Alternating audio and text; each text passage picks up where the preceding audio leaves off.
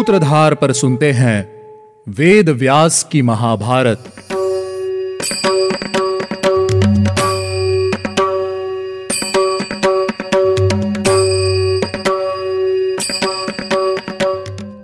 Hello listeners स्वागत है आपका वेद व्यास की महाभारत के सीज़न फाइव में।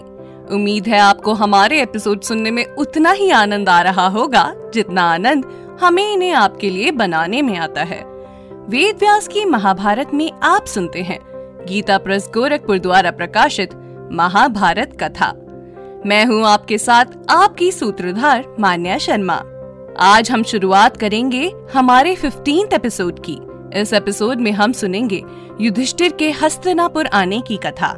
लेकिन उससे पहले चलिए लेते हैं एक छोटा सा रिकैप पिछले एपिसोड में राजा धृतराष्ट्र ने अपने पुत्र दुर्योधन को द्युत क्रीड़ा के विचार को त्याग देने के लिए कई प्रकार से समझाया, लेकिन दुर्योधन युधिष्ठिर की उस राज्य लक्ष्मी को किसी भी स्थिति में पाना चाहता है उसने अपने पिता से कहा कि या तो वे युधिष्ठिर को द्युत क्रीड़ा के लिए आमंत्रित करें, या फिर उसकी मृत्यु को स्वीकार कर लें। चलिए, अब जानते हैं कि राजा धृतराष्ट्र आगे क्या करेंगे दुर्योधन को बढ़ावा देते हुए मामा शकुनी ने कहा, दुर्योधन, तुम चिंता ना करो।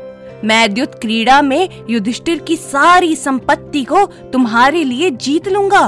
तुम प्राण त्यागने का विचार त्याग दो, पुत्र। तुम बस कुंती पुत्र युधिष्ठिर को यहाँ बुला लो। मैं बिना युद्ध के ही तुम्हें वह लक्ष्मी प्राप्त करा दूँगा। मामा की बात सुनकर दुर्योधन ने राजा धृतराष्ट्र से कहा, पिताजी मामा जी पासे फेंकने में निपुण हैं। मुझे विश्वास है कि ये द्युत क्रीड़ा में युधिष्ठिर को पराजित कर देंगे। आप शीघ्र ही ने आज्ञा दीजिए। सर्वथा पुत्र बले भेर विग्रहो में न रोचते। वैरम विकारम सृजति तद्वै शस्त्रमयानसम।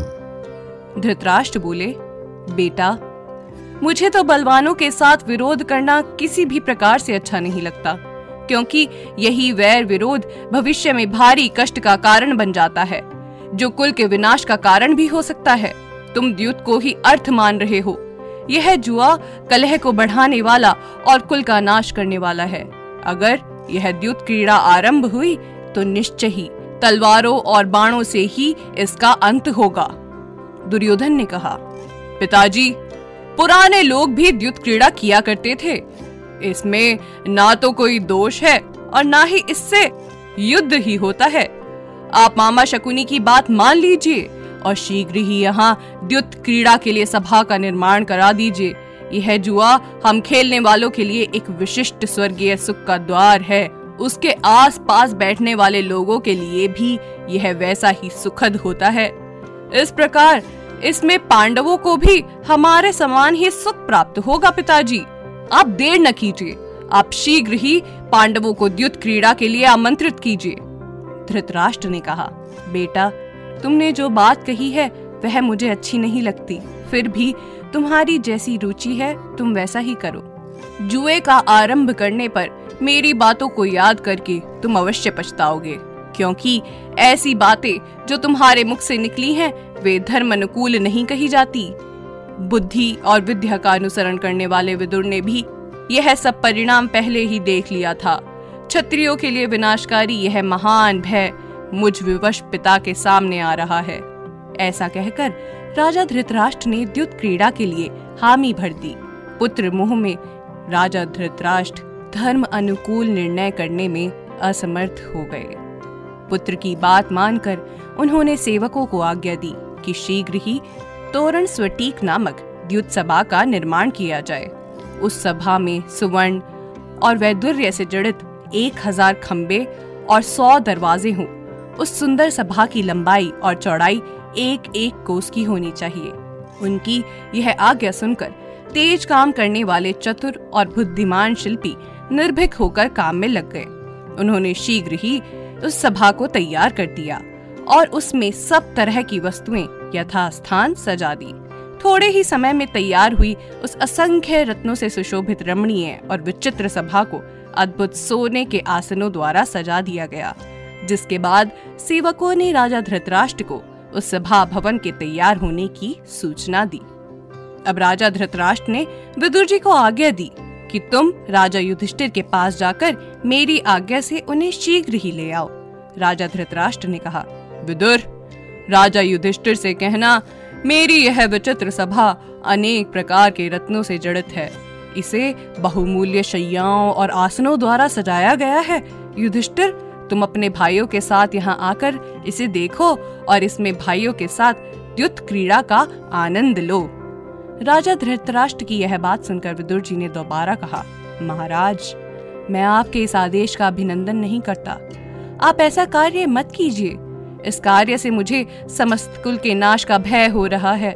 यह जुए का खेल कुरुकुल के विनाश का कारण हो सकता है, राजा धृतराष्ट्र ने कहा। विदुर, मेरी आज्ञा का पालन करो। जाओ और राजा युधिष्ठिर को शीघ्र हस्तिनापुर ले आओ। इस प्रकार राजा धृतराष्ट्र के बलपूर्वक भेजे जाने पर विदुर जी वेगशाली अश्वों से जुते हुए रथ पर सवार होकर इंद्रप्रस्थ जा पहुँचे। वहाँ सम्मानित होकर विदुर जी ने इंद्रप्रस्थ में प्रवेश किया। और राजा युधिष्ठिर से मिले। राजा युधिष्ठिर ने उनका आदर सत्कार किया और सभी का कुशल मंगल पूछा। युधिष्ठिर ने कहा, विदुर जी, आपका मन प्रसन्न नहीं जान पड़ता है। आप कुशल से तो आए हैं ना? सब ठीक तो है ना? विदुर जी ने उत्तर देते हुए कहा, राजन, सब लोग कुशल हैं। राजन, मैं यहाँ आपके लिए संदेश लेकर आया हूँ। ऐसा कहकर विदुर ने बड़े भारी मन से संदेश सुनाया। वत्स, मैंने तुम्हारी सभा के समान एक सभा तैयार कराई है। तुम अपने भाइयों के साथ आकर इस सभा को देखो और सभी भाई मिलकर द्युत क्रीड़ा करो और अपना मन बहलाओ। हम सभी तुमसे मिलकर अत्यंत प्रसन्न होंगे। राजन, यह आमंत्रण देने के लिए ही मैं यहाँ आया हूँ, युधिष्ठिर ने कहा। विदुर जी, जुए में तो झगड़ा फसाद होता है। आखिर कौन समझदार मनुष्य जुआ खेलना पसंद करेगा? क्या आप इसे ठीक समझते हैं? बताइए, हम सब लोग तो आपकी आज्ञा के अनुसार ही चलने वाले हैं विदुर जी ने कहा। राजन, मैं जानता हूँ, जुआ अनर्थ की जड़ है। मैंने इसे रोकने का प्रयास भी किया, लेकिन मेरा हर प्रयास असफल रहा। राजा धृतराष्ट्र ने ही मुझे यहाँ तुम्हारे पास भेजा है। अब तुम्हें जो उचित लगे, तुम वही करो। तब राजा युधिष्ठिर ने विदुर जी से पूछा कि द्युत क्रीड़ा में राजा धृतराष्ट्र के पुत्रों के अलावा और कौन कौन द्युत में भाग लेने वाला है? विदुर ने उत्तर देते हुए कहा, राजन गांधार राज शकुनी भी इस द्युत क्रीड़ा का हिस्सा होंगे। वे जुए के बड़े खिलाड़ी हैं। वे अपनी इच्छा अनुसार पासे फेंकने में माहिर हैं। उन्हें द्युत क्रीड़ा के सभी रहस्यों का ज्ञान है। वहाँ राजा विवंशती, चित्रसेन, राजा सत्यव्रत पुरुमित्र और जय भी उपस्थित रहेंगे। युधिष्ठिर ने कहा, विदुर जी, तब तो सभा में बड़े भयंकर कपटी और धूर्त जुआरी जुटे हुए हैं। विदुर जी, मैं राजा धृतराष्ट्र की आज्ञा को टाल नहीं सकता। इसीलिए मैं हस्तिनापुर अवश्य चलूँगा।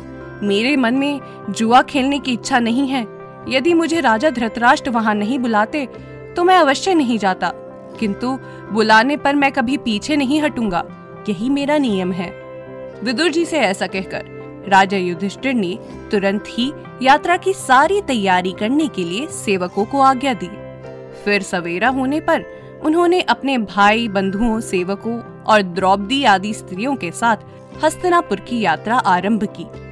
उन्होंने ब्राह्मणों को आगे करके प्रस्थान किया। पांडवों की वह सेना हाथी, घोड़ों तथा पैदल सैनिकों से भरी पूरी थी। उसमें बहुत से रथ भी थे, जिनकी ध्वजाओं पर पताकाएँ फहरा रही थी। उन सभी रथों में खड़ग आदि अस्त्र शस्त्र संग्रहित थे। पैदल सैनिकों का कोलाहल सब और फैल रहा था।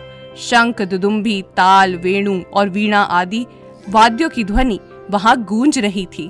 उस समय हस्तिनापुर की ओर जाती हुई पांडवों की वह सेना बड़ी शोभा पा रही थी। कुरुराज युधिष्ठिर अनेक सरोवर, नदी, वन और उपवनों को लांगते हुए हस्तनापुर के समीप जा पहुँचे।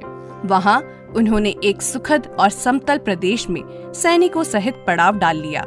उसी छावनी में राजा युधिष्ठिर स्वयं भी ठहर गए।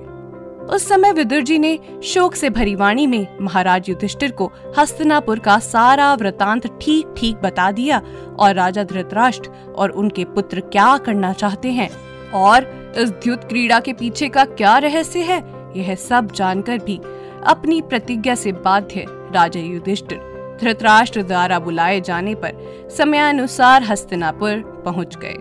वहाँ पहुंचकर वे सबसे पहले धृतराष्ट्र के भवन में गए और उनसे मिले। इसी प्रकार राजा युधिष्ठिर, भीष्म, द्रोण, कर्ण, कृपाचार्य और अश्वत्थामा के साथ भी यथा योग्य मिले। युधिष्ठिर सोमदत्त से मिलकर दुर्योधन, शल्य, शकुनी तथा जो जो राजा वहाँ पहले से ही आए हुए थे, उन सबसे मिले। फिर युधिष्ठिर ने महारानी गांधारी को प्रणाम किया और गांधारी ने भी उन्हें आशीर्वाद देकर प्रसन्न किया। पांडवों को आया हुआ देख दुर्बुद्धि दुर्योधन को बड़ा हर्ष हुआ। इस प्रकार सभी से मिलकर एक रात बिताकर अगले दिन राजा युधिष्ठिर द्युत सभा में गए। वहाँ उपस्थित सभी जुआरियों ने उनका अभिनंदन किया। आज के एपिसोड में बस इतना ही। अगले एपिसोड में शुरुआत होगी द्युत क्रीड़ा की। उम्मीद है आपको हमारा यह एपिसोड पसंद आया होगा। अगर आप इस एपिसोड से रिलेटेड कोई भी सवाल पूछना चाहते हैं तो हमारे social media platform Twitter Facebook Instagram पर हमसे संपर्क कर सकते हैं। हमारा सोशल मीडिया हैंडल है माय सूत्रधार साथ ही साथ, ऐसी ही अनेक रोचक पौराणिक कथाओं के वीडियो देखने के लिए आप डाउनलोड कर सकते हैं हमारी सूत्रधार ऐप हमारी ऐप एंड्रॉइड और आईओएस दोनों यूज़र्स के लिए उपलब्ध है।